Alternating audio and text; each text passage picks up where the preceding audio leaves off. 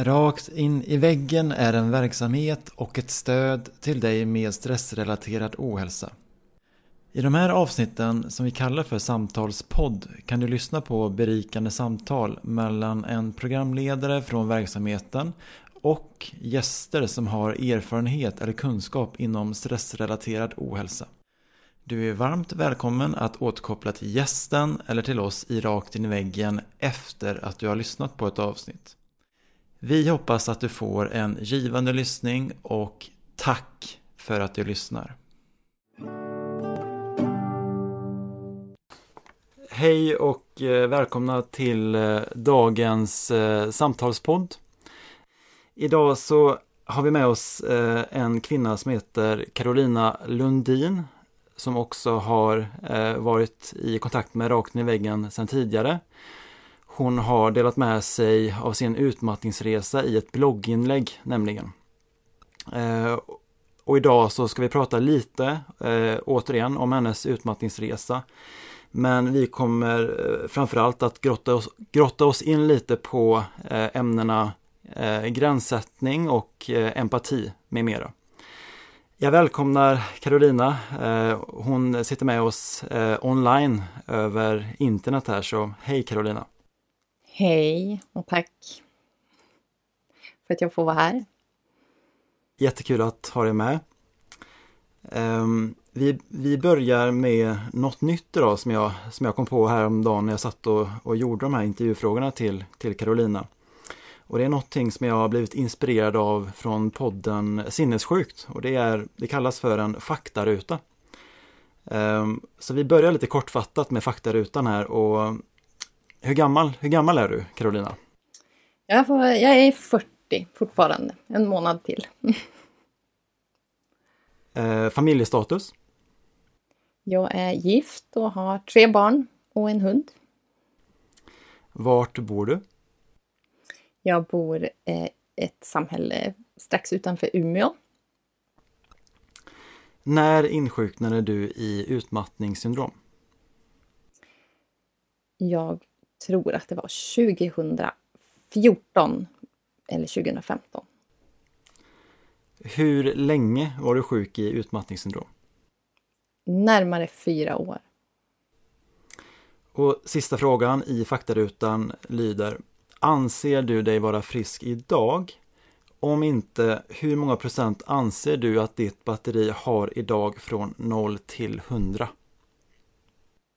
Oj, det är en jättestor fråga. Som jag trodde du skulle behöva ett stort svar. Eh, det beror på om jag skulle pressas in tillbaka det jag var innan så skulle jag definitivt inte i den typen av liv skulle jag inte förbli frisk utan det handlar om vart jag rör mig och, och hur jag är. Men eh, precis som alla människor så går mitt batteri upp och ner utan att det är någonting konstigt. Eh, men jag skulle säga att ja, jag är frisk. Okej, stryka nummer sex i faktarutan, den var lite för lång kanske. ehm, och sen brukar jag ställa en fråga som jag tycker är väldigt rolig att ställa. Ehm, och det är för att människor tycker det är så svårt att svara på den. Ehm, vem är Carolina Lundin? Det var faktiskt exakt det jag tänkte. Vem är jag? Det är den svåraste frågan att svara på. Um, ja, vem är jag? Jag tror att det finns ett ord som eh, sammanfattar mig väldigt, väldigt mycket i, oavsett var jag rör mig, om det är yrkesmässigt eller om det är i mitt privatliv med mina barn, med min man, med mina vänner, med djur, med natur. Um, så är just ordet kontaktskapande någonting som kännetecknar mig, tror jag. Jag är väldigt intresserad av att förstå eh, andra människor, deras drivkraft, vad, hur ser deras behov ut, hur, hur känner de, hur upplever de världen och vad behöver de för att kunna känna sig trygga och um, så att kontaktskapande är någonting som har varit en väldigt stor del av mitt liv och väldigt länge handlade det kanske om andra. Eh, med åren så har jag också inkluderat mig själv i, i det här. Att ha kontakt med mig själv. Um, så ja, jag tror att det får sammanfatta vem jag är. Det säger... Eh, jag tror att alla som möter mig nog kommer att eh, lägga märke till just den biten. Kontaktskapande, betyder det typ att, att, man, att man söker kontakt med nya människor? Ja, alltså inte nödvändigtvis den här kontakten som vi pratar om i form av att ja, nu ska vi hänga och nu ska vi bli vänner. Eller, utan snarare om att, att förstå varför gör den här personen som den gör? Vad ligger liksom bakom eh, en persons handlingar eller ord? Vad är det som driver människor och, och hur... Um, det, det, är det som mycket handlar om, att, att faktiskt få kontakt med det mänskliga i människor eh, snarare än att liksom, bli vän med alla människor. Jag skulle också kunna säga att jag är väldigt introvert som person. Eh, men jag tycker om den här eh, kontakten med det mänskliga i människor, det sårbara i människor. Det är det som jag går, går igång på, skulle man kunna säga. Mm -hmm. Varför tror du att du insjuknade i utmattningssyndrom? Vilka faktorer och beteendemönster låg bakom i just ditt fall, tror du? Jag tror att det är ganska många såklart. Ehm, det är väl sällan en, en grej liksom. Ehm, dels fanns det liksom eh, i ett individ, individperspektiv, inne i mig liksom, hade jag mönster och sånt som gjorde att det var Ehm. ja, men jag hade svårt att prioritera mig själv, jag hade svårt att Eh, jag, jag, kände nog inte riktigt mig själv eh, och visste inte riktigt vad jag behövde för att må bra och vad, vad som kostade eh, massor med energi för mig. Jag hade, jag hade, inte riktigt den, den förståelsen, tror jag, för mig själv. Ehm. Sen så fanns det också såklart yttre faktorer. Jag förlorade min mormor som stod mig väldigt nära. Jag förlorade två hundar väldigt, väldigt nära varandra och eh, hundar är en väldigt stor del av mitt liv och det tog väldigt hårt. Eh, jag hade just gått igenom en graviditet som var väldigt, väldigt svår. Eh, och ja, jag hade nog bilden av att när, när barnet sen kom så skulle allt det där vara borta, så jag gav mig aldrig någon tid att återhämta mig heller. Så det fanns många yttre saker också som var väldigt stressande. Eh, och sen tänker jag rent strukturellt hur samhället ser ut. Eh, jag försöker nog passa in i, i strukturer som kanske aldrig riktigt har varit för mig.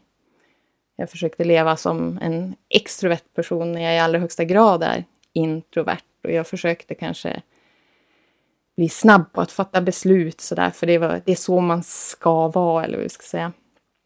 Eh, och jag är inte det, utan jag behöver tid på mig. Jag behöver få landa och jag behöver fundera och jag...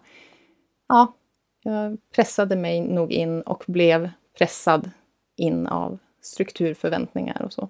så det finns många eh, faktorer som har lett till min utmattning. Vilka faktorer har hjälpt dig till att må bättre? Att lära känna vem jag är. Att förstå hur jag fungerar, förstå vad jag behöver för att må bra. Ehm, att tillåta mig själv eh, att vara i, i strukturer som faktiskt passa mig, att söka mig till miljöer och söka mig till människor där jag fick vara jag. Eh, där, jag den, den, där den jag var kom till nytta, eller vad man ska säga, och det fick istället för att slå knut på mig själv. Det är nog den det största, tror jag, som jag har gjort. Eh, ett väldigt, väldigt stort eh, inre jobb har jag gjort. Eh, som har fått Ehm, ja, men det har fått väldigt mycket positiva effekter i det yttre också. Um, ju mer jag lärde känna mig själv, desto lättare blev det också att hitta människor som jag kunde må bra tillsammans med och miljöer där jag upptäckte att här mår jag väldigt bra. Ehm, vilket gjorde att jag kanske slutade vara lika mycket med människor där jag inte mådde bra och jag slutade vara i strukturer där jag inte mådde bra. Så att, ja, självkännedomen och den faktor som har varit Eh, absolut viktigast. Tror jag. Mm. Och jag, jag har själv reflekterat lite kring, eh, kring det där med att, att kunna få, ja, att vara med människor där jag, där jag känner att jag kan få vara mig själv mer. Ehm, och det som jag blir nyfiken på när du säger det, det är vilka sidor upplever du att de här fick inte plats kanske innan, alltså när du umgicks med människor förut jämfört med när du umgicks med människor, eller umgås med människor där du känner att hela Carolina får plats? Vilka sidor liksom får plats i det som inte fick plats förut? Um, en viktig del, det är, jag är väldigt, ska säga, introspektiv. Jag tycker väldigt mycket om att titta, liksom, ja, men som jag sa innan, att se liksom, vad är drivkraften bakom. Vad, jag tycker om att ha samtal som är väldigt djupa och som, som riktar sig inåt. Um, inte så jätteintresserad av samtal som handlar om saker i det yttre, om senaste modet eller eh, vad som hände i grannens hus. Eller, och det, det var en, en, stor del, att faktiskt hitta människor där jag kunde få göra liksom sån här men prata mer om, om djupa samtal som jag inte kanske alltid har känt innan.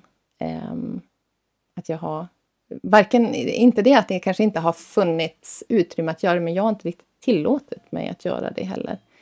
Det är inte bara att det har begränsats av andra, men jag har också begränsat mig, att inte tillåtit mig att vara där. Um, men sen också sådana här saker som att ja, men, jag, jag, behöver tid på mig att fatta beslut eller att ställa om. Eh, en sån här sak som jag har haft en bild av att man ska vara snabb på att ställa om. Man ska vara snabb på att liksom justera och, och eh, göra nya beslut. Men jag har aldrig varit det. Um, och jag försökte det, men, men när jag tillät mig själv att och hittade när jag hittade liksom sätt att uttrycka de behoven på uh, och jag förstod att det var viktiga behov så blev det också så mycket lättare att vara jag.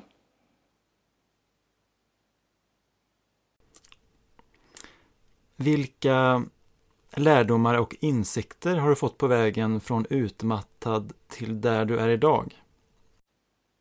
Um, ja, vad har jag fått för insikter? Ganska många, tror jag. Um, framför allt, alltså om, om, om mig själv har jag fått väldigt mycket insikter att, att um, hur viktigt det är att faktiskt värdera mig själv. Det är nog kanske den största insikten. Eh, att faktiskt våga Våga vara, våga utforska vem jag är. Våga, våga tillåta mig själv att vara den jag är. Eh, på, både, på både gott och ont. Jag har ju bra sidor och jag har ju dåliga sidor och de måste alla, alla få finnas. Det är inte så att jag ska rätta till mig själv. Det är kanske den största insikten som jag, jag tänkte förut, liksom, att jag måste bli mitt bästa jag eller att jag måste liksom bara stärka de här bra sidorna. Men det handlade lika mycket om att ge plats åt, åt de sidor som, som jag kanske haft svårt att acceptera hos mig själv. Um, och det, det var klart svårare att, att göra det eh, än att omfamna de här sakerna som normalt sett uppskattas hos andra människor. Um, men det har nog varit den största insikten, att när jag har omfamnat mina svagare sidor också, och mina utmaningar, så, så har jag hittat sätt att... Jag, jag går inte i krig med mig själv på samma sätt som jag gjorde innan. Eh, jag ville komma ifrån de här bitarna, utan att de får också finnas och jag ger dem de bästa redskap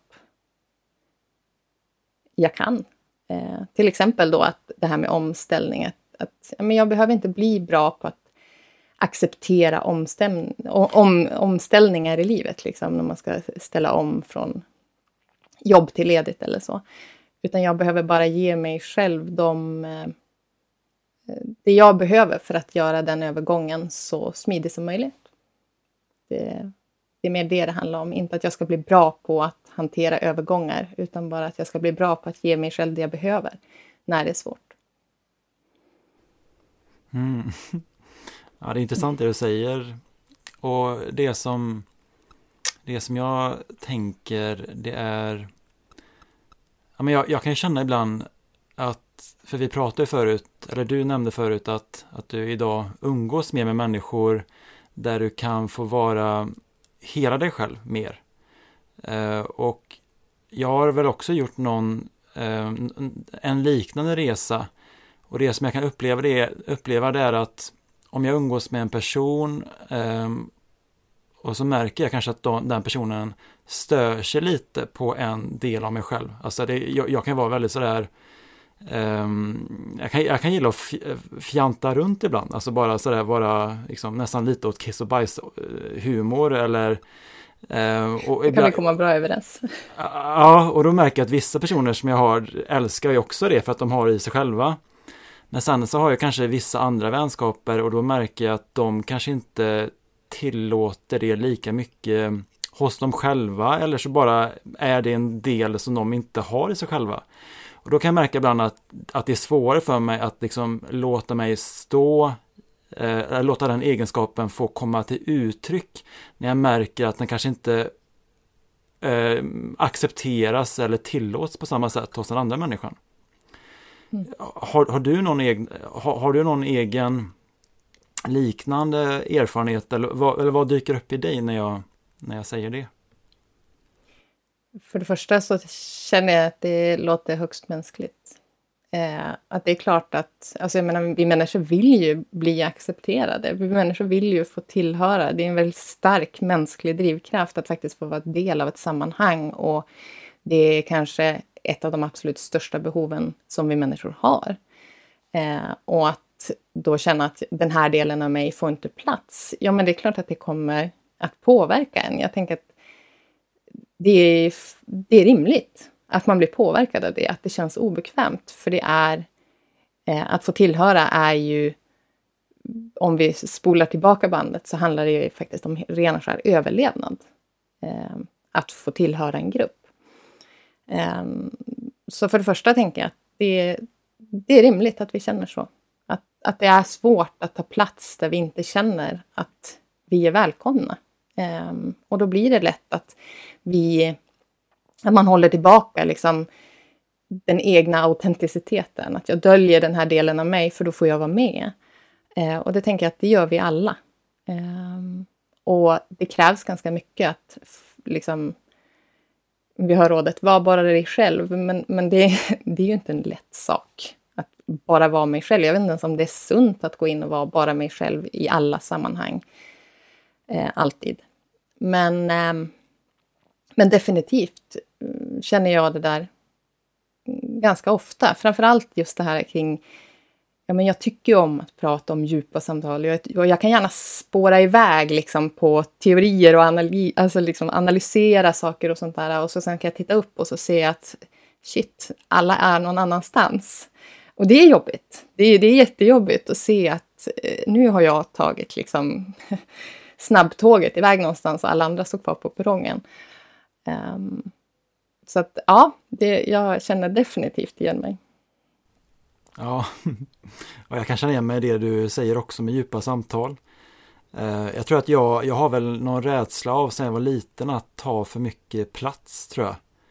Uh, och det gör att när jag kanske går in och, och, pratar om djupa saker med någon person och så kanske känns som att, ja men till en början känns det okej okay att prata om detta. Det, det, de följer med mig i, på, på det spåret. Men sen så kanske jag fortsätter och jag har lite svårt ibland att veta när det, när det är tillräckligt. och då så kan jag så här känna av i energin av att nej men nu så är det inte samma öppenhet och nu kanske jag borde byta spår och då kan jag bli så här då kan jag bli väldigt obekväm.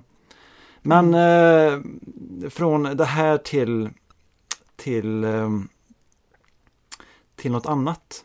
Um, Ehm, alltså hur, hur är ditt förhållningssätt till livet idag jämfört med innan du blev utmattad? Jag... Eh, jag har nog utvecklat en ganska låg tolerans för eh, lidande, skulle jag säga. Jag är ganska snabb på att fånga mina egna signaler idag. Det var jag inte förut. Jag var fantastiskt duktig på att köra över alla signaler. Um, och jag såg nog till och med på det med stolthet. Att jag, jag kunde köra över mig själv. Det var liksom någonting positivt. Eh, idag har jag en väldigt låg tröskel för det och jag är snabb på att eh, justera.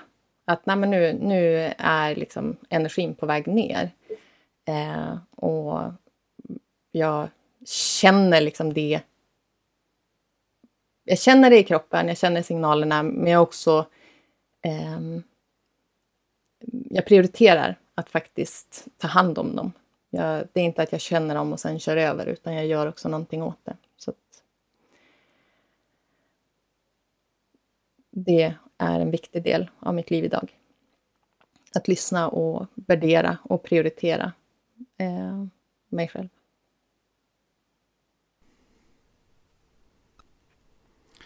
Ja. Tappa bort mig lite där men ja. um, och, eh, vi, vi, um, då har vi fått en liten så um, inblick i, i din utmattningsresa. och som jag sa i början där så kan man läsa lite mer om Karolinas tankar från hennes eh, blogginlägg på Rakt i väggen. Och jag vill också rekommendera eh, dig som eh, inte har lyssnat på prestationspodden att gå in och lyssna på Carolina Lundin där. Eh, tankar från, ut, från en utmattningsresa eller någonting heter den podden. Med Caroline Norbeli. Men jag tänkte lägga lite mer energi och fokus på ett väldigt intressant ämne som jag vet Carolina brinner för. Ehm, och det handlar ju då om eh, eh, empati och gränser. Inte bara, men det är två nyckelord i alla fall i det du gör. Så jag mm. tänker vi börjar lite från början eh, och mm, om vi går från det personliga till ditt yrke. Så vad är din passion? Eh, undrar jag. Ja, det, det är just den biten, kontaktskapande i det mänskliga, att förstå eh, och se det mänskliga som finns Eh, i oss. Min absolut största passion, allt som det egentligen kokar ner till, handlar om, om välmående. Eh, att, att jag tror att alla människor faktiskt vill må bra. Det är därför vi gör det vi gör, eh, oavsett egentligen hur det ser ut. Och eh, välmående för mig handlar väldigt mycket om att få vara den jag är tillsammans med andra. Alltså både få känna tillhörighet och samtidigt också möta mitt behov av, av autenticitet, att få vara sann med den jag är. Och jag tror att när vi, när vi hittar liksom den överlappningen, eh, då uppstår välmående eh, ganska direkt. Eh, så det är, min, det är min passion att belysa, väga dit och, eh, och alltid för min egen del jobba eh, mot det. Eh, och det är också den typen av kontakt som jag tycker är mest spännande med andra människor. När det där uppstår, när jag kan tillåta andra att vara sig själva och de kan tillåta mig att vara sig själva och vi skapar liksom ett band. Um, jag har få saker som jag tror kan, kan slå den känslan eh, när man möts på det sättet. Och det är också därför mitt företag heter Genuin kontakt, för det är det som är det är det som är grejen. Liksom. När, när jag får vara jag och du får vara du och vi kan vara tillsammans. Ehm. Mm. Jag tänkte faktiskt just komma in på det med Genuin kontakter som är ditt egna företag. Um, skulle du vilja berätta lite mer om vad, vad är, vad, vad, gör du via ditt företag och, och vilka människor, um, vilka målgrupper jobbar du emot? Ja, Eh, jag vänder mig väldigt mycket till personer som har lätt för att känna, eh, känna in andra, eh, som har en öppenhet för andra, hög empati, eh, känner mycket, känner starkt, känner intensivt. Eh, det finns eh, många som har varit i, är på väg in eller står i en utmattning eh, som kommer eh, till mina kurser och så. Ehm, och människor som, som vill knyta starka band, som tycker att det, det finns ett värde i att faktiskt ehm, knyta djupa band till andra. Ehm, och som tycker om sårbarhet och eh, längtar efter liksom den här ömsesidigheten i relationer. Det är människor som jag vänder mig till. Ja, och jag har ju, jag har ju som sagt tjuvlyssnat lite på ditt eh, poddavsnitt i prestationspodden och där så framgick det, och inte bara där utan även på din hemsida och i din allmänna, kanske sociala profil, att du har också en eh, bakgrund av som beteendevetare. Mm. Um, vad var det som gjorde att du eh, valde att bli egen företagare? Och hur kan du använda till exempel då din tidigare erfarenhet som beteendevetare i det du gör idag? Um, varför jag startade eget, det är egentligen, det har alltid varit en självklarhet för mig. Uh, jag har aldrig varit särskilt bra på att um, följ, följa, tror jag. Eh, jag, jag. Jag har mitt sätt som jag vill göra saker på och jag tycker att det, det är väldigt kul att få utforska min väg eh, och inte följa andras. Eh, så någonstans har jag alltid vetat eh, att jag kommer att starta eget, men jag har aldrig riktigt vetat inom vad. Eh, och det visste jag nog inte egentligen heller när jag utbildade mig, att det var det här jag skulle hamna i. Eh, men jag har jättestor eh, användning av min utbildning idag. Det är inom ehm, sociologi och socialpsykologi, eh, där man tittar mycket på hälsa just kopplat till ja, man tittar på grupper, man tittar på normer, hur, hur påverkas vi av strukturer och hur formas grupper och ehm, hur påverkas vi av ehm, ja, men både, både normer men också våra relationer och, och gruppdynamik och, och sånt. Och det är klart att det har en, en, ett jättestort bidrag eh, till att förstå hur, ja, både utmattning, eh, där det definitivt inte bara handlar om att titta på ett individperspektiv. Det, inte, det handlar inte bara om vad jag gör, utan jag menar, det handlar ju också om hur strukturer ser ut. Det handlar om hur våra relationer ser ut runt omkring oss som påverkar oss otroligt mycket. Ehm, och även välmående såklart så kommer det in ehm, flera lager liksom, som påverkar vår förmåga att må bra. Ehm, det handlar inte bara, jag kan inte göra allt jobb i mig själv, utan det är såklart att det som händer runt omkring och det jag har varit med om och det, eh, den struktur jag bor i och den kultur jag har, så det, det påverkar också eh, i allra högsta grad. Eh, och det sätter Ja, det ställer ju kanske mer eller mindre utmaningar. Det sätter större eller mindre utmaningar på eh, mitt mående. Det är lättare att må bra där jag får vara den jag är, medan det är klart svårare att må bra där jag inte får plats. Eh, så att, ja. Ja, och, och det, det du säger, det genomsyrar inte egentligen bara vänskapsrelationer utan det genomsyrar så mycket i vårt samhälle. Att det känns som att det finns färdiga boxar kring så här ska det vara, det är okej okay, och är du inte och passar du inte in i den här färdiga boxen så, så finns det nog en, en liten risk för att man kan bli utstött på något sätt. Um, och det var någonting mer som dök upp i mig. Jo, en annan sak. Och det här är också lite taget från din, eh, din medverkan i prestationspodden.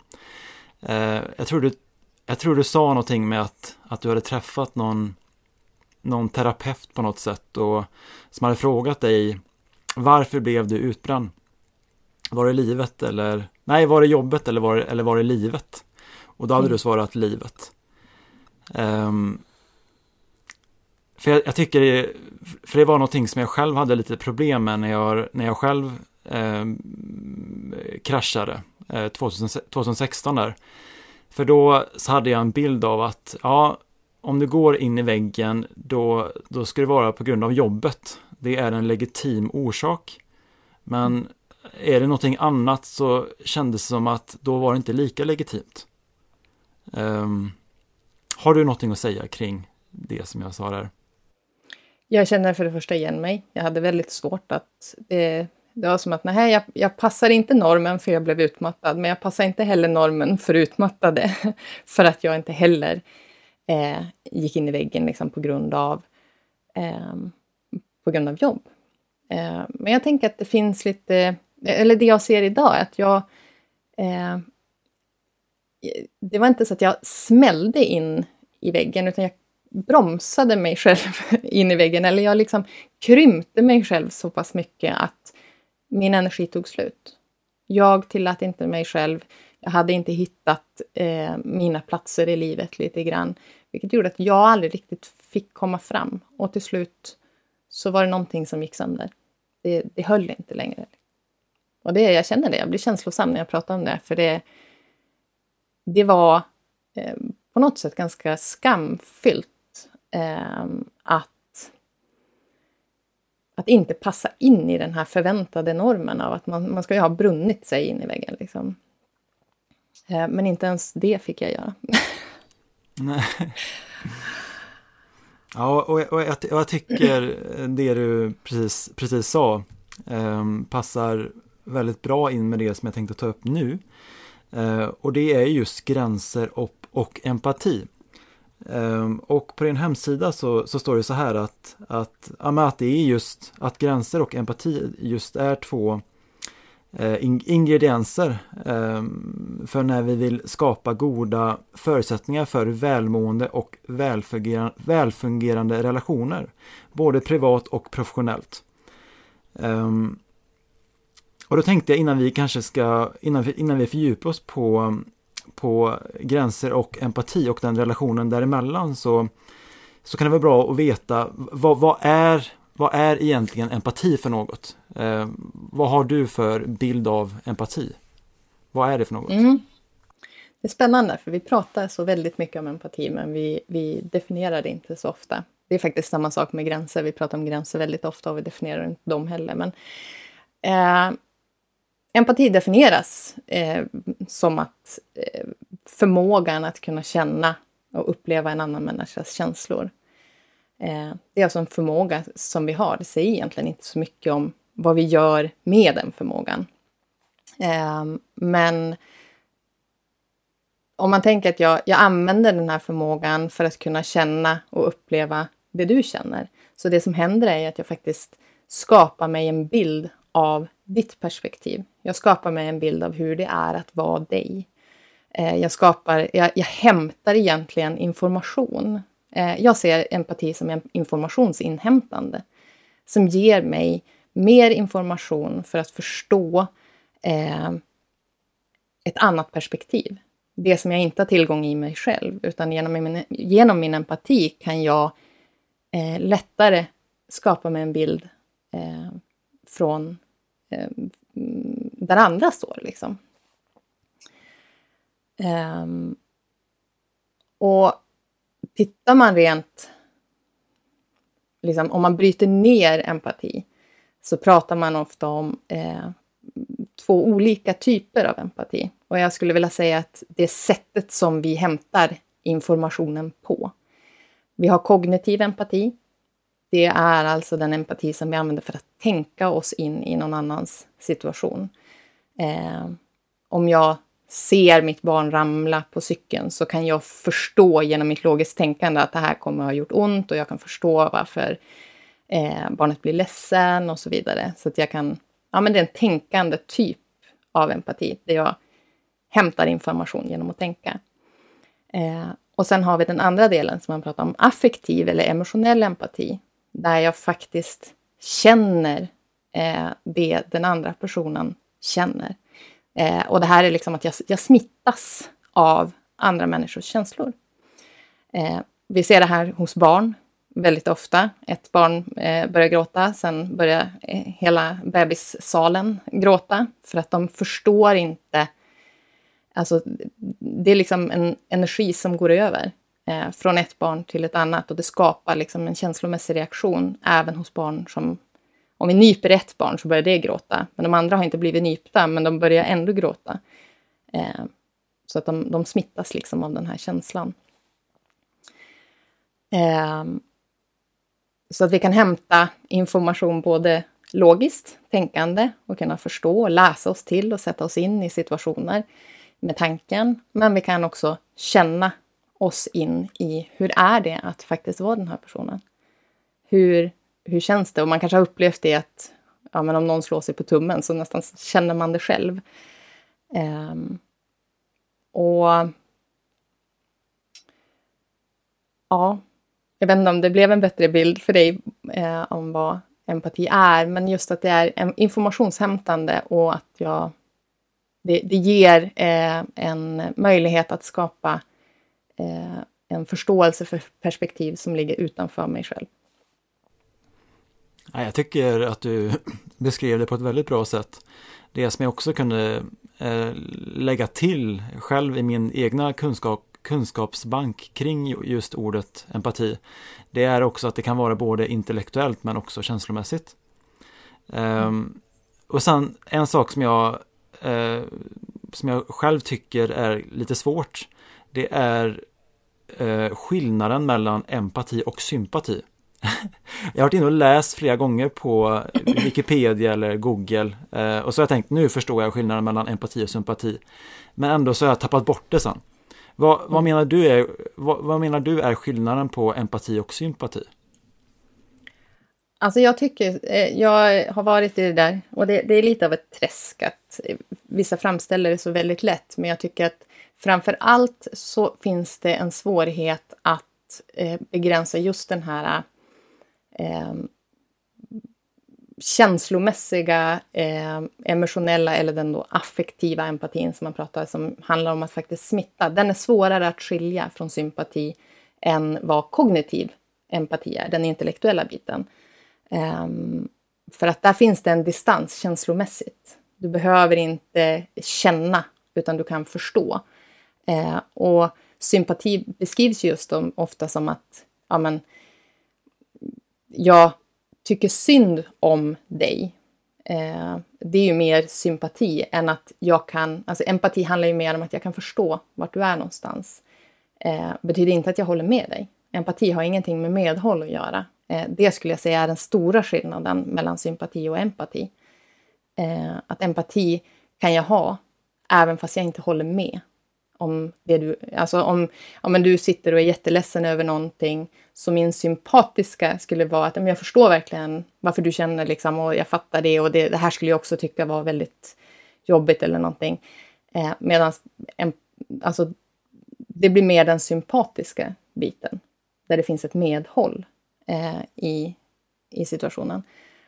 Medan empati kan jag, håll, jag kan hålla utrymme för din upplevelse utan att hålla med. Um, det, det är för mig den stora skillnaden. Mm. Mm. När blir empati osund för oss? Uh, vilka fallgropar finns det? Um, det finns ganska många, många fallgropar för empati uh, och det handlar egentligen om vad jag gör med informationen som jag hämtar in. Uh, men framför allt skulle jag säga att empati blir osunt när den bara går i en riktning. Um, när och det, så här menar jag då. När jag alltid ger empati, jag håller alltid utrymme för andra. Jag är alltid nyfiken på deras känslor och vill förstå deras perspektiv och jag vill sätta mig in i andra människors behov. Men jag ger inte mig själv samma utrymme. Att jag lyssnar inte på mina egna behov, jag lyssnar inte på mina egna känslor eller låter inte min upplevelse vara viktig och visar inte empati eller medkänsla för den. Då blir eh, empati väldigt osunt. Eh, och det är ju inom mig. Sen kan man flytta ut det också i, i relationer. Och det är ju att om jag är i en relation där jag ständigt håller utrymme för någon annan, men den personen håller inte utrymme för mig, ja men då har vi en osund empat, alltså då blir det en osund balans i relationen. Um, så att jag skulle säga att man kan alltid titta på riktningen. Är det så att den alltid bara är ut från mig, eh, men aldrig in till mig själv eller in till mig själv från andra, eh, då finns det en stor osundhet eh, i empatin. Varför är det viktigt att prata om gränser när man pratar om empati? För eh, det, det verkar som att de går väldigt hand i hand de här två. Ja, jag tänker det här klassiska uttrycket eh, två sidor av samma mynt är ganska passande. Alltså att om, om, eh, om empati handlar om att hämta information så handlar gränser om att faktiskt dela information, att berätta eh, vad jag behöver och hur mina behov ser ut och, och, hur jag fungerar och vad jag helst vill vara utan eller så. Det är ju att uttrycka mina gränser, att faktiskt dela information som berättar eh, och skapar, ger en bild av hur jag mår som allra bäst. Um, så det, när vi är inne på det här med riktningen så handlar ju, när jag visar empati för mig själv är det ju egentligen mina gränser som jag utforskar. Jag håller utrymme för den informationen eh, och lyssnar på den. Um, och när jag visar empati för någon annan så är det egentligen deras gränser som jag utforskar. Jag utforskar ju vem du är och vad du behöver för att må bra och vad du eh, helst inte vill uppleva och så vidare. Eh, så att båda egentligen, en, både gränser och empati, handlar om att skapa en större eh, helhetsbild. Att hämta mer information. Det är bara frågan vart vi hämtar det. Gränser hämtar jag Eh, information hos mig själv och jag delar den med andra. Eh, Medan empati hämtar information hos andra. Ja, men det, det som jag inte helt eh, ha, har förstått, det, det är just bara, alltså gränser för mig, det, då tänker jag på gränssättning.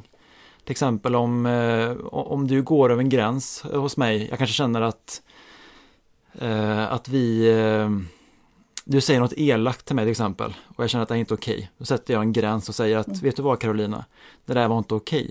Okay. Um, är, är, är, det, alltså, är det gränssättning som du menar när du säger gränser eller vad, vad Går det att utveckla just det ordet gränser, vad, vad det betyder? Ja, oh ja. Som sagt, vi pratar väldigt ofta om gränser men vi definierar det väldigt sällan och de allra flesta människor har just den associationen, vad andra får eller inte får göra mot mig. Det, det är liksom gränssättning. Eh, och jag ser så många fördelar med att bredda eh, den definitionen. Ja, det är viktigt att kunna ha liksom mina gränser för vad andra får eller inte får göra mot mig. Och det är, det är de gränserna som ska skydda mig, som ska se till att liksom jag... Eh, ja, men så att jag kan må bra liksom. Eh, och, och få uppleva trygghet och så vidare. Eh, men vi har också så många fler gränser som är mer kontaktskapande gränser där jag kan berätta för dig hur, när, när jag känner mig trygg så vill jag berätta mer för människor om vad jag behöver så att de kan få en chans att bidra till mig. Eh, jag tänker som om man ska göra någon typ av liknelse så är vi människor som öar. Eh, vi alla är varsin ö. Eh, och ja, vi har liksom de här yttre, öns yttre gränser eh, som, som definierar liksom ytterkanten på min ö. Eh, men sen har jag ju också otroligt mycket av värde på min ö. Jag har träd och jag har vatten och jag har källor liksom där jag kan hämta och, eh, mat och vatten och så vidare. Eh, och det, den informationen är också viktig att lära känna. Eh, att lära känna sina gränser handlar ju om att förstå vem jag är och förstå eh, förstå eh, vad jag behöver för att kunna må bra. Inte bara vad du får och inte får göra mot mig utan också hur du kan bidra till mig. Det är också gränser. Att det här behöver jag. Det här skulle hjälpa mig ifall att du kunde göra så här. Det är också gränssättning. Eh, eller att dela sina gränser som jag hellre använder. Ehm, för att när vi bara tänker att gränser uppstår i konflikter eller i att nej, men nu, nu höll inte du med om min gräns eller nu klev du över min gräns, då blir ju gränsen någonting som är väldigt skrämmande. Det blir väldigt obehagligt. Någonting som jag hela tiden ska skydda.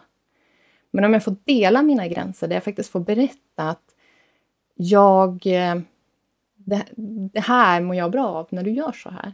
Det här skulle jag vilja ha mer av. Det här hjälper mig att må bra. Då får jag också använda mina gränser eh, för att få någonting, för att få mer och fylla på av det som jag behöver. Eh, och det kräver ju att motparten som faktiskt tar emot mina gränser också har en empatisk förmåga. Så att de faktiskt kan också lyssna och, och förstå vad som är viktigt för mig och är villiga att också agera på det.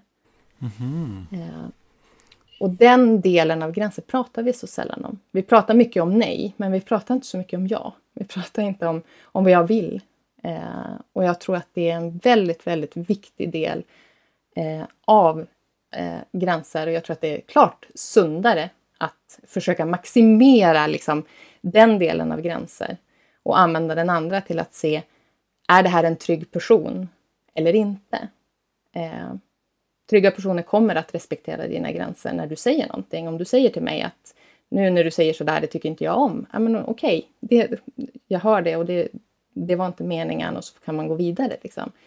Medan otrygga människor som inte kommer att eh, vara bra för dig, de kommer, inte att, de kommer inte att respektera det. De kommer förmodligen att ha någonting annat att säga och det kommer bli väldigt obehagligt. Och om vi hela tiden använder våra gränser på det sättet, då blir det som att vi bara står i ytterkanten av vår ö och skyddar liksom eh, kanterna hela tiden. Så vi måste gå runt och patrullera. Och vi har aldrig tid att vara eh, i allt annat vackert och fint som finns på våran ö. Mm. Jag tror att eh, när du pratar om eh, gränser, eh, det låter som att vi kanske har lite olika eh, definitioner av gränser. För att jag tänker typ, när du pratar om gränser så tänker jag på ordet behov. Att det här är mina behov och det här behöver jag.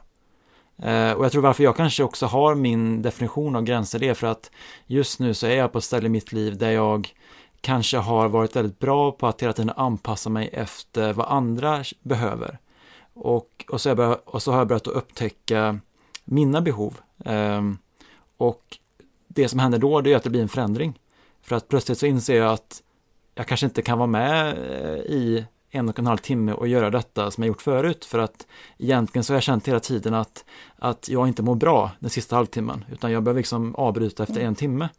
Eh, men jag har inte vågat säga det för att göra dig besviken. Och, men nu när jag liksom inser att ja, men jag behöver ta hand om mig själv, jag behöver avbryta efter en timme i något, så kanske det blir en konflikt i den andra personen. Eh, och, och, så att för mig är ju den här, och, och, och, det, och då tror jag att jag, jag väljer nog att kanske definiera att det som jag gör där, det är att jag sätter en gräns, en sund gräns för mig själv för att kunna må bättre. Eh, men, men vad tänker du när du pratar om gränser, vad, vad är det för skillnad på det och eh, ordet behov? Alltså, hur skiljer det sig? Inte alls. Behov är en, en, en viktig del av våra gränser. Det är, en, en, det är ju att alltså, mina gränser definierar vem jag är. Mina, begräns, eller mina gränser berättar vem jag är och vad jag behöver. Och mina behov är ju i allra högsta grad en jätteviktig del av det. Eh, och så att gränserna rymmer ju mina behov, men det rymmer också mina känslor. Jag kan... Alltså, allting egentligen som berättar mer om vem jag är och hur jag fungerar, det är mina gränser. Jag brukar använda ordet konturer lika väl, för det berättar också. Det, det definierar liksom, det ger dig en bättre bild av vem jag är. Och om du berättar det för mig, att jag behöver avsluta nu och inte om en halvtimme, för jag kommer inte orka. Men då berättar ju du för mig om vem du är och vad du behöver för att må bra. Så du ger mig ju den informationen. Vad du behöver för att må bra. Och jag kan sen välja om jag vill bidra med det eller inte. Men det handlar ju om att värdera mina behov. Att värdera och se mina preferenser, vad jag tycker om. Att faktiskt, alltså gränserna ramar ju in mig som person. Den, den skapar ett väldigt starkt jag på det sättet. Eh, och gränserna, gränser är egentligen bara ett verktyg eh, för att skapa mer välmående. Genom att uttrycka mina gränser så får jag en... Så ger jag ju andra människor en möjlighet att se vem jag är och vad jag behöver. och det blir tydligare för dem att kunna förhålla sig till mig. Ja, jag tror att jag behöver marinera lite det här, men jag, jag, jag älskar verkligen när människor breddar liksom um, um, hur man kan se på saker som du gör. Um, det som jag tänker vidare, det är vilken problematik upplever du att utmattade människor har när det kommer till gränser och empati utifrån din egna erfarenhet? Ehm, ja, de, många av dem som jag möter ehm, är ju då, eftersom att jag vänder mig till personer med en hög empatisk förmåga som har lätt att känna in andra och, och har ofta ganska bra koll på vad andra känner och, vad, och behöver, men mindre koll på sig själva då kanske. Ehm, så är det just att empatin ofta går i en riktning. Man är duktig på att hämta information, men man, inte, man har inte lika bra koll på sin egen information. Jag har inte lika bra koll på vad jag behöver eh, för att må bra. Eh, och jag har inte heller kanske hittat tryggheten att uttrycka det till andra. Att jag känner inte mig...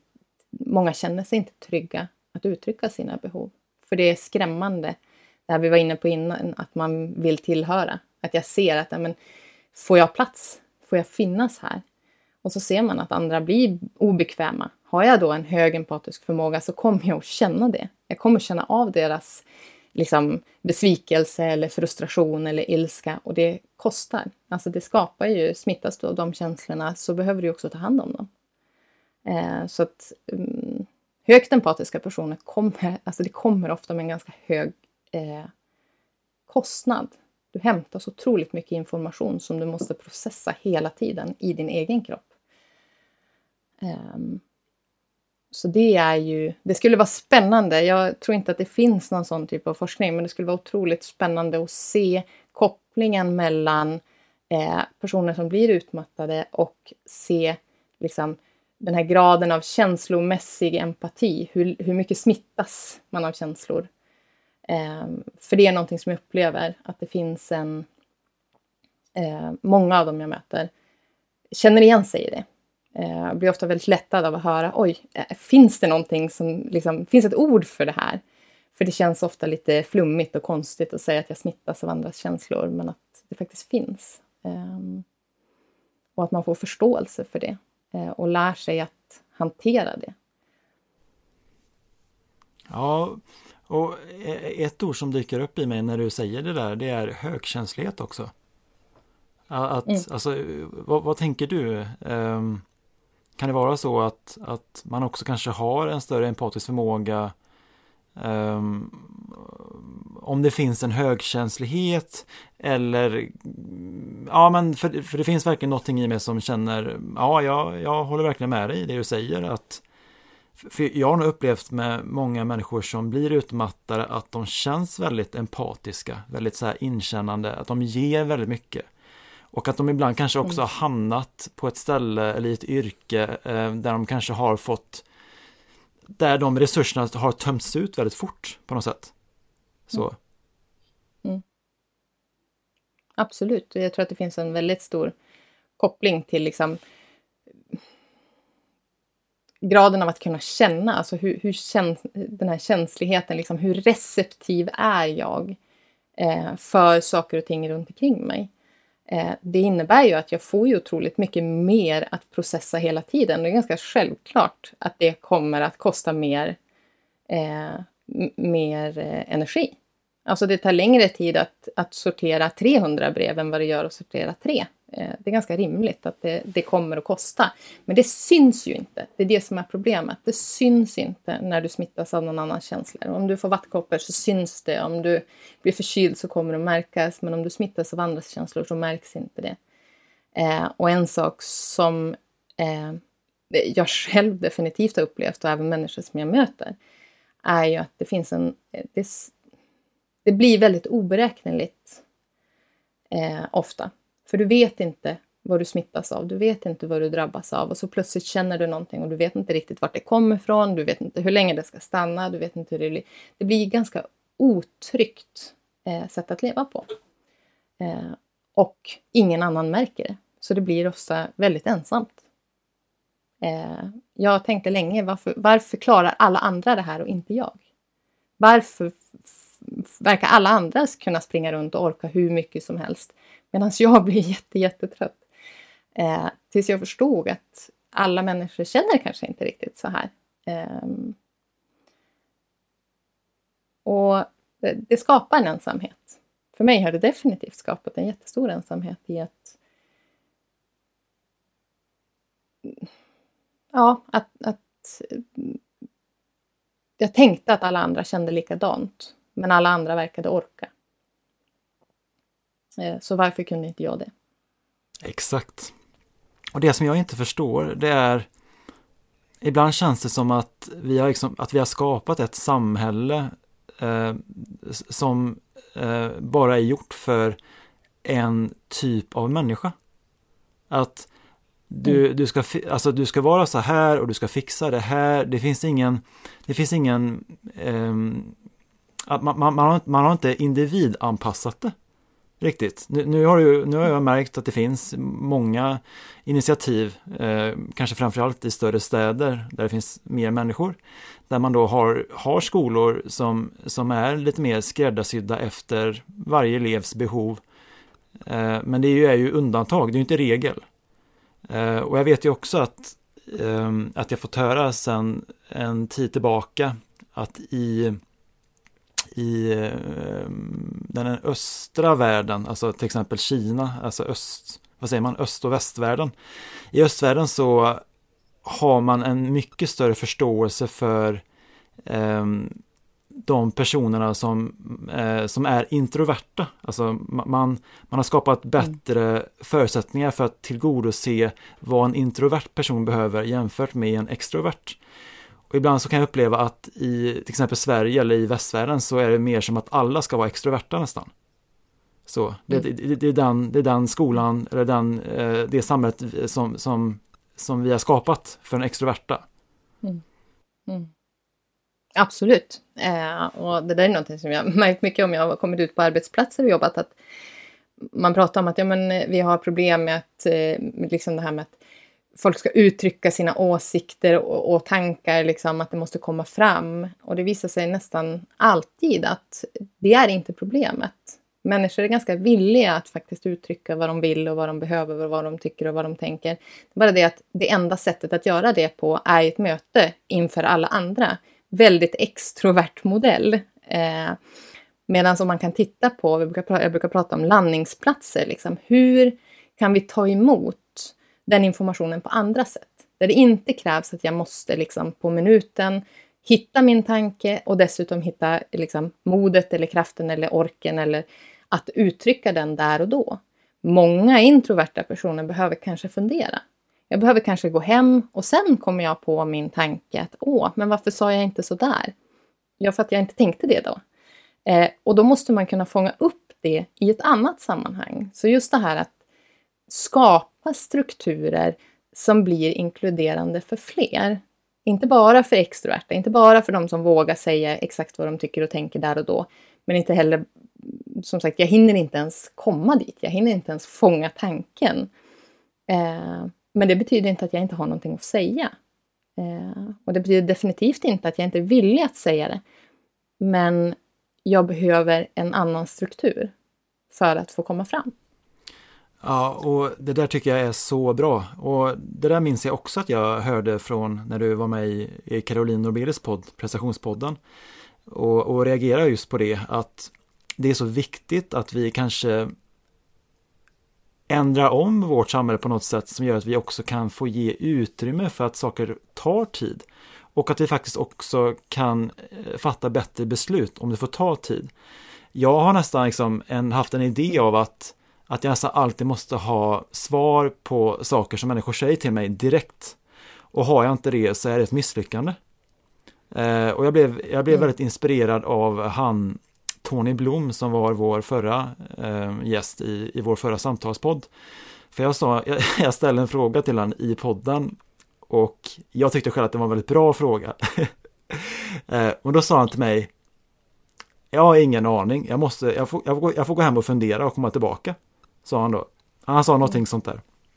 Och det är någonting som jag verkligen vill anamma mer själv, att kunna så här, ja men jag har inte alltid svar direkt. Ibland så behöver jag känna efter och det kan ta någon timme, det kan ta en dag och ibland så kan det ta kanske längre än så.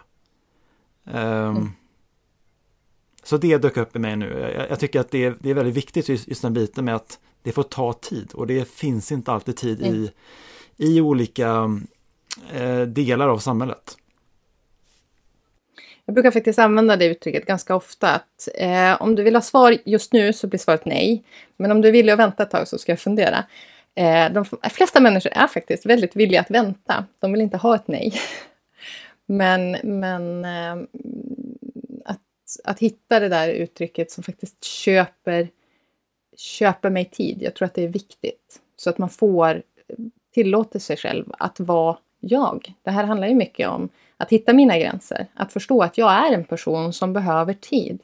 Hur kan jag göra för att faktiskt se till så att den här delen av mig får plats i möten med andra? Ja, jag behöver ju uttrycka det. För om jag hela tiden försöker jobba bort den här delen hos mig själv och bli snabb på att fatta beslut, ja, men då kommer ju inte den delen av mig att få finnas, utan då försöker jag ju omformulera den till någonting annat. Medan om jag faktiskt ger mig själv stöd, till exempel att eh, om du vill veta nu så blir det ett nej. Om du kan tänka dig att vänta så återkommer jag när jag har funderat. Då har jag köpt mig själv den här tiden och jag har varit respektfull mot den andra personen. De har ju fortfarande fått en valmöjlighet. Liksom. Ehm. Så eh, det här är ju en del av att hitta, att hitta och förstå vem jag är och kunna uttrycka det eh, på ett tydligt sätt. Ehm. Och jag tror att det är en jätteviktig del som vi människor måste jobba med på ett stort plan. Det här är inte bara ett individuellt åtagande, liksom att jag ska bli bra på att säga det här, utan det måste också finnas, eh, måste byggas in i strukturer eh, för att stötta individer. Ja, håller verkligen med dig där. Um i ditt företag Genuin Kontakt så har du lite olika saker som du erbjuder eh, som vi kan ta i slutet. Eh, jag var inne på din hemsida och fick se att du håller en kurs som heter Gränser i relationer. Och den blev jag väldigt nyfiken på. Eh, och du hade några exempel eh, under den eh, rubriken eh, med en, med en rubrik som lyder är det här är du? Frågetecken. Och då har jag tagit med några sådana här exempel som, som, som fanns på din hemsida som jag tänkte läsa upp här i podden. Den mm. första det var Har du en tendens att tappa bort dig själv när du är bland andra? Frågetecken. Känner du skuld när du säger nej till andra eller när du väljer att möta, möta dina egna behov? Låter du andra avbryta dig när du är upptagen med något för att istället möta deras behov eller önskemål? Är du skicklig på att veta vad andra behöver men har mindre koll på, på dina egna behov? Frågetecken. Känner du dig osynlig, som om ingen riktigt ser dig eller känner dig på riktigt? Frågetecken. Ja, jag kan bara säga att jag kan liksom bocka för varandra punkt där som jag läste upp. Och jag blev jättenyfiken på den kursen när jag fick se det här. Och jag kände också att det här är ju verkligen en kurs som jag tror hade varit bra för en person som har energi och ork för att eh, göra någon förändring åt ett positivt håll. Vad, vad har du att säga om mm. det jag läste upp här och om kursen i sin allmänhet? Eh, ja, men det har visat sig att de här punkterna verkar beskriva väldigt mycket just min målgrupp och de är ju utgångspunkten är ju mig själv. Det där var ju jag. Eh, och i många fall så är det fortfarande det jag kämpar med och som jag får vara på min vakt med. Liksom. Eh, och kursen är ju det jag hade behövt eh, när jag var väldigt vilsen. Eh, den är, och den är inte... Den eh, handlar ju... Eh, nu får jag slänga mig med lite engelska ord här, men jag läste någonstans som Eh, liksom, det här handlade om feminism, men att feminism eh, handlade, handlar väldigt mycket om empowerment, som man pratar om. Eh, men att eh, och personen menade då att eh, men vi, vi behöver prata om eh, feminism liberating. Och jag tänker att det här är ganska vanligt inom även personlig utveckling. Vi pratar mycket om liksom hur man ska få sin inre kraft och ta tillbaka sin makt. Eller man ska säga. Men det det handlar om är att faktiskt få vara den jag är. Att frigöra delar av mig själv, att faktiskt få tillåta mig själv att vara den jag är. Och det är väldigt mycket vad den här kursen handlar om. Att, att få vara den jag är, få utforska vem jag är och sen också få hjälp. Hur kan jag hitta andra människor som är villiga att ge empati tillbaka? För att många empatiska personer, många utmattade personer är dränerade. Vi har gett och gett och gett och gett och det går bara i en riktning. Och jag vill eh, med den här kursen visa på sätt hur kan du hitta sammanhang? Hur kan du både börja liksom vända din empati inåt tillbaka till dig själv och hur kan du hitta andra människor där du får uppleva den empati som du så lätt ger till andra. Ehm, det är liksom, ja, du blir bra på att sätta gränser och ja, du blir bra på att liksom stå upp för dig själv och, och du får hjälp med det. Men hela syftet med kursen är att få uppleva mer empati i ditt liv och inte alltid bara ge. Bra sagt. ja, det här är alltså inte ett betalt samarbete mellan mig och Carolina utan det här var en ren nyfikenhet från mitt håll. Eh, avrundningsvis så tänkte jag också fråga dig om har du några allmänna tips eh, till människor som inte har en bra balans mellan empati och gränser. Vad, vad, vad, finns det något allmännyttigt som, som du kan ge till de som lyssnar som kan be, ha behov av det? Jag skulle börja med att vara nyfiken på att se vilken information har du och vilken är det som saknas? Vad har du mest av? Har du mest förståelse för andra personer och hur ser det ut med din egen? Eh, och många som, eh, som har lätt för att känna in andra personer, de, de går till det hela tiden. Så att när en, en, relation inte fungerar eller en kommunikation inte fungerar så försöker de med ännu mer empati och försöker hämta ännu mer, liksom, om jag bara förstår mer, om jag bara kan förstå mer hur den här personen känner eller om jag bara kan uttrycka mig tydligare så kommer den här personen att förstå. Men det är inte mer information från det hållet som behövs, utan det är mer information från ditt eget inre. Vad behöver du? Vad känner du i den här situationen? Vad är det för behov som faktiskt inte blir mött just nu? Var nyfiken på det. Var nyfiken på att se vilken information är det du saknar? För det kan ju vara tvärtom. En person som är väldigt mycket hos sig själv, ja men de behöver ju hämta mer förståelse för andra. Men det är sällan mina kunders problem, utan det är att rikta fokus inåt. Var nyfiken på dig själv. Gå på upptäcktsfärd på din egen ö och se vad är dina styrkor, vad är dina utmaningar och hur kan du ge dig själv det stödet och hur kan du be andra om stöd för att få behov mötta. Eh, och förstå också att det kostar att alltid ge empati. Det är inte ett oändligt, liksom, aldrig sinande bankkonto. Eh, utan det förstår man vad som helst. Om, om du sätter in empati som pengar så tar det slut. Tack. um, vilk, jag vet att du föreläser och jag vet att du som sagt eh, håller i kurser. Vad gör du mer för något i ditt företag och eh, vilka fler ämnen förutom, förutom eh, gränser i relationer erbjuder du?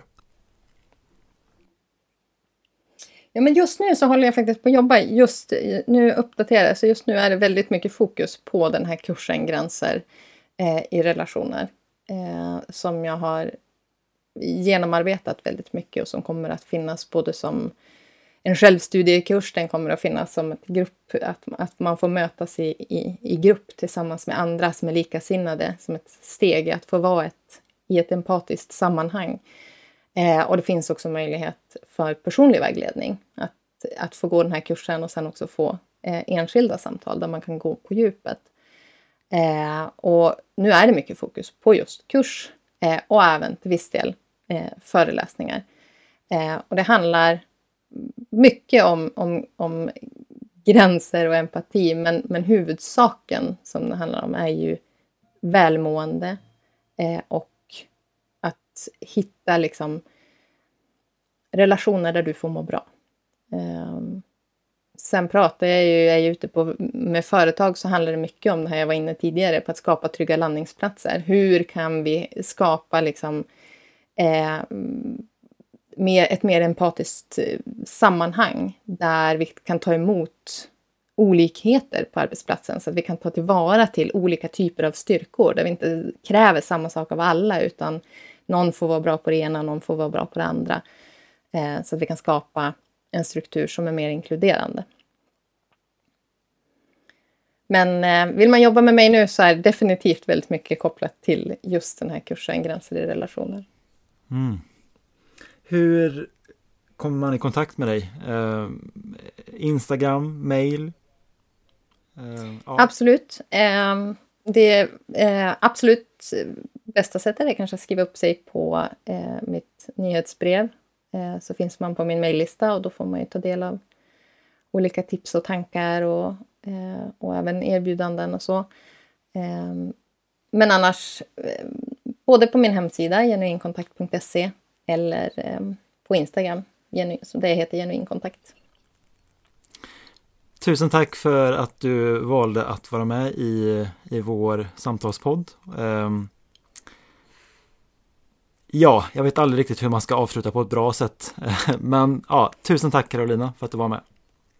Tusen tack för att jag fick komma. Det har varit jättefint. Um, det var väldigt roligt att prata med dig. Om du vill tipsa oss om en poddgäst eller om du har en fråga eller synpunkt på det vi gör kan du alltid mejla oss på podcast raktinivaggen.com för att få svar. Tack för att du lyssnar!